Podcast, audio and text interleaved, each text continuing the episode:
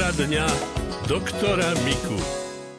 Pán doktor, píše nám pani poslucháčka, po covidovom ochorení mi už 4 krát opuchla pera a časť tváre. Čo to môže byť? Som zaočkovaná proti covidu. COVID zanecháva žiaľ aj také neuralgie alebo ochrnutia niektorých väčšie nervov a nevieme tomu nejako predísť.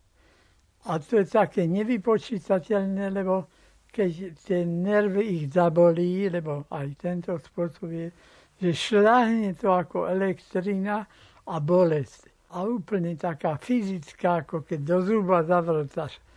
No a toto už len, aby nedostala znovu tu, lebo vieme, že ten COVID nikdy nevieme, že už nedostane ten pacient.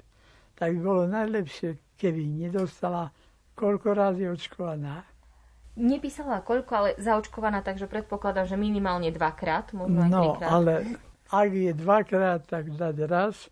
A ak je jedenkrát, tak samozrejme ešte dvakrát, no aspoň trikrát.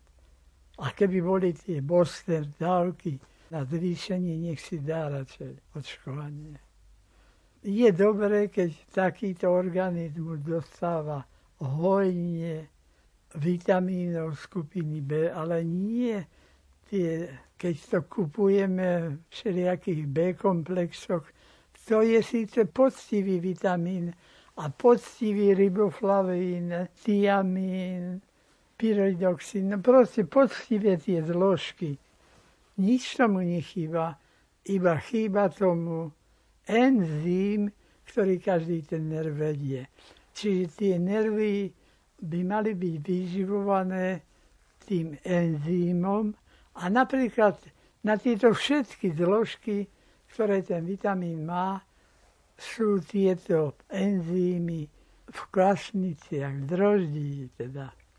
A potom tie tabletky také z droždia sú aj také, obyčajne z pivných kvasníc, tam sa lepšie a ľahšie farmaceuticky spracúvajú, ale môže to byť aj z pivných kvasníc a môže to byť aj drožďová pomazánka, polievka drožďová, no proste z tohoto, alebo orechy, no a to nemusí sa orechami obiesť, tak stačí tri orechy veľké, alebo tie maličké orechy, 7-8 denne. No, tak to môže. Hoci kedy, no, ale môže aj dlhšiu dobu.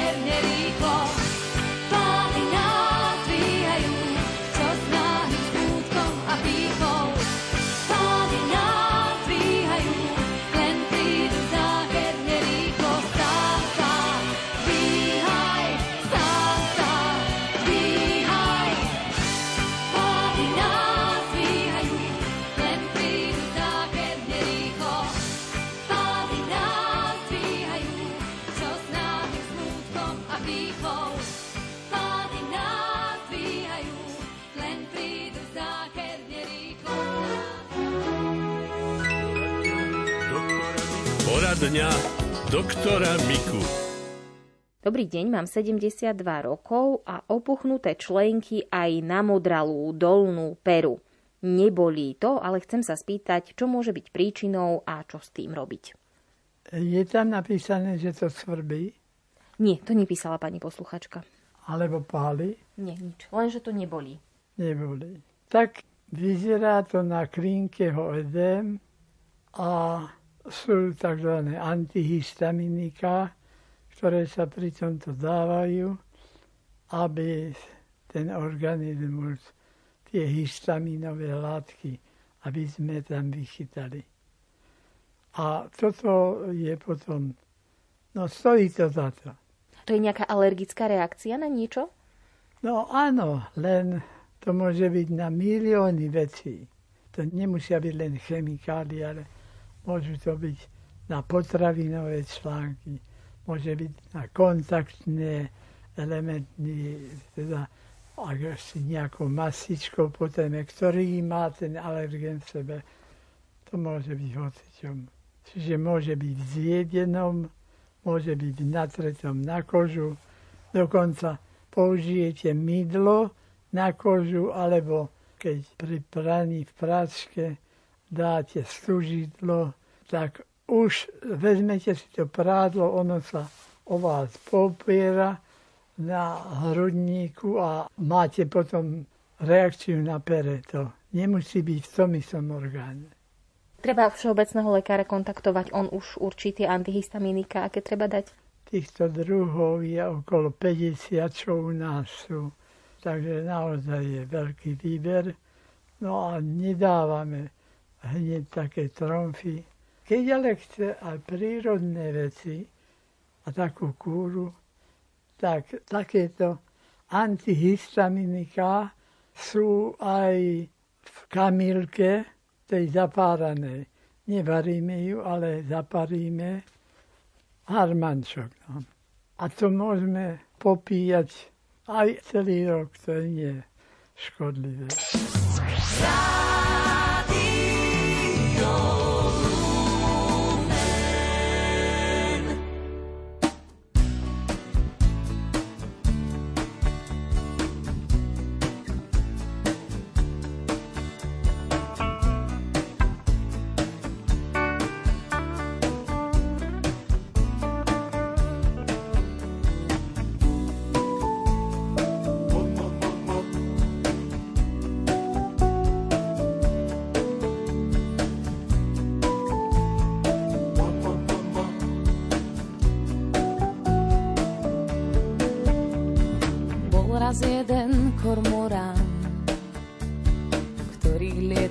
väčšinou sám. Aj keď ho poľný svet lákal, nikdy sa mu nepoddal.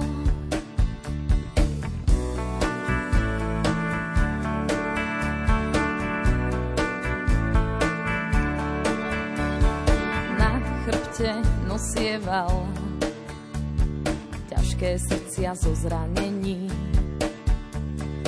Chcel, nech sa odľahčí láska, lietal aj unavený. Lietal aj unavený.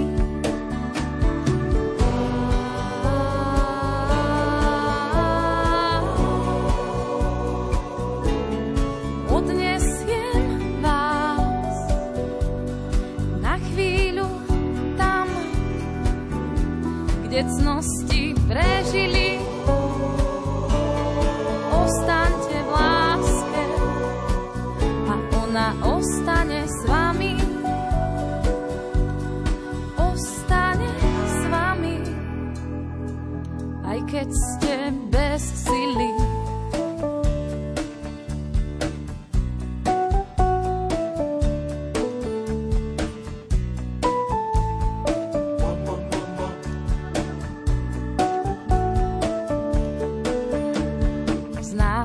sa nad krajinou, spievať chodil do mlynov. Tam, kde mu čerstvý chlieb hádzal, mlynár s rodinou.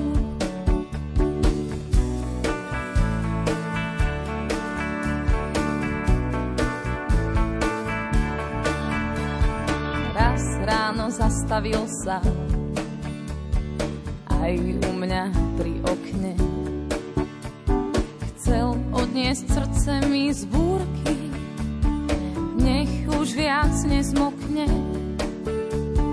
Nech už viac nezmokne.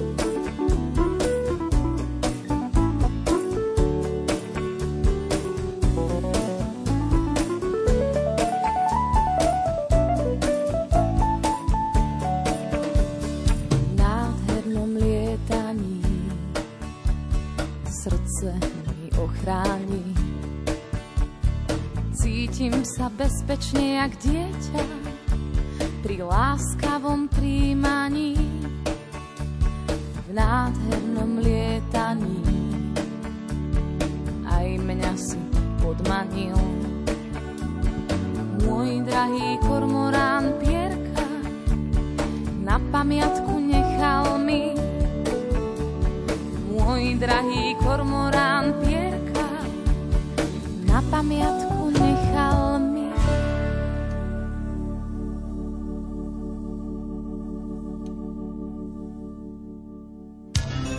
zo zdravotníctva.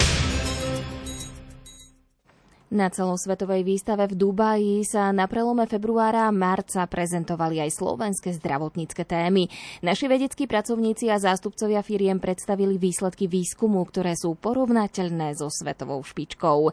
Na podujatí sa zúčastnil aj profesor William Donič z Lekárskej fakulty Univerzity Pavla Jozefa Šafárika v Košiciach. Priblíži, o akých projektoch sme informovali odbornú verejnosť z celého sveta. Nahrávala s ním kolegyňa Mária Čigáš. Tomášová. Tak na ilustráciu by ste nám mohli uviezť, aké ďalšie témy sa prezentovali? Z toho bloku, e, ktorý sme mali my 3. februára, priamo z priestorov Slovenského národného pavilónu na Expe v Dubaji, tak e, spomeniem e, práce, ktoré sa týkali napríklad liečby pomocou bakteriofágu, táto metóda stabilizácie bakteriofágu, ktorý inak za normálnych okolností vydrží len e, niekoľko dní a toho limituje v použití. Bakteriofág to je niečo medzi baktériou a vírusom. Je schopný ničiť vírusy, ale musí byť špecificky pripravený pre daný vírus, ale nemá vedľajšie účinky a podívame sa na ňo ako možnosť liečby a náhrady antibiotík, ktoré strácajú účinnosť alebo získajú na ne baktérie rezistenciu. Takže táto metóda, ktorá sa podarila vyvinúť na Slovensku a ktorú prezentovala pani doktorka Matulová z Bratislavy, umožňuje aj rok držať aktívny stabilizovaný bakteriová Takže to bola jedna z takých metód. Ďalej to bola spoločnosť, ktorí vyvinuli textilnú látku s obsahom striebra, ktorá sa používa s úspechom práve v zdravotníckých zariadeniach, kde priamým kontaktom s touto tkaninou aj vírus COVID je usmrtený. A stačí na to proste veľmi krátky čas. Stačí len priamy kontakt a je ten vírus inaktivovaný. Popri tom aj ďalšie patogény sú inaktivované.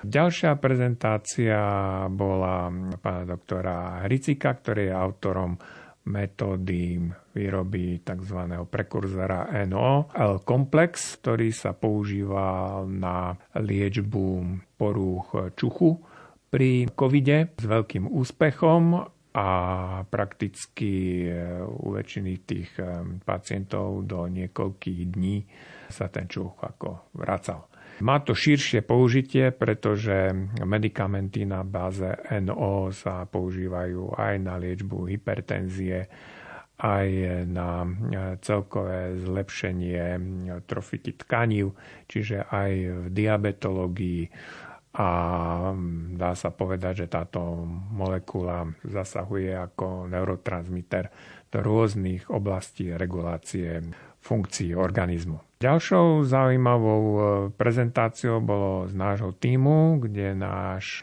zahraničný expert e, prezentoval naše výsledky s vysokorýchlostnou e, PCR metódou, ktorá umožňuje trojnásobne zrýchly proces diagnostiky nielen COVID-19, ale prakticky akýchkoľvek PCR analýz. Takže sme tam prezentovali, ako ten prístroj funguje a na čom tá metóda je založená. Na akom princípe funguje, uh, ak môžete prezradiť?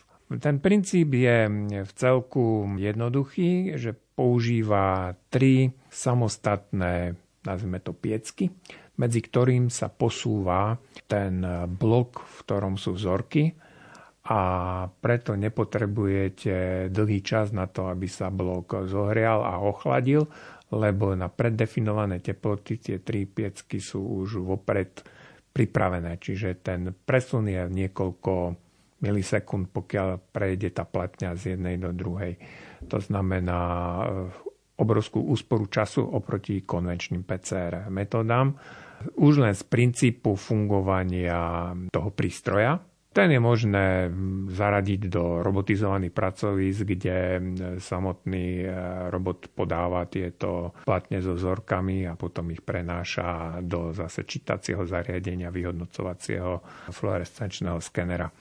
Takže táto metóda môže zlepšiť nielen diagnostiku COVID, môže urýchliť sekvenovanie, proces sekvenovania typov vírusov, ale môže prispieť aj k zrýchleniu a zlacneniu PCR analýz v rozvojových krajinách, kde napríklad na testovanie kvality potravín, na zisťovanie e, tých bakteriálnych agensov rýchla automatická metóda je veľmi užitočná. Ako som vás tak počúvala, všetky tie odborné prednášky, tak to vyznieva tak optimisticky, pokiaľ ide o vedu výskum na Slovensku. Mal som možnosť sa stretnúť s úžasnými ľuďmi zo Slovenska, ktorí patria k svetovej špičke, čo sa týka riešení a originálnych nápadov a keď si uvedomíme, že v akých podmienkach tu pracujú a sú schopní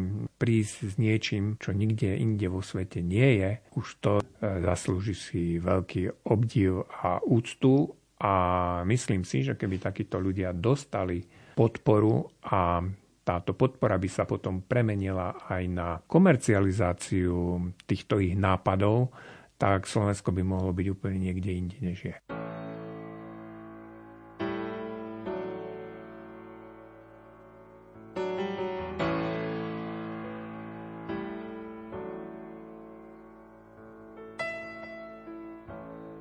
Niekto za nás niesol kríž.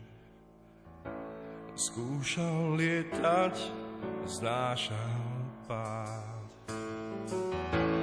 Niekto stráži svet, kým ty spíš.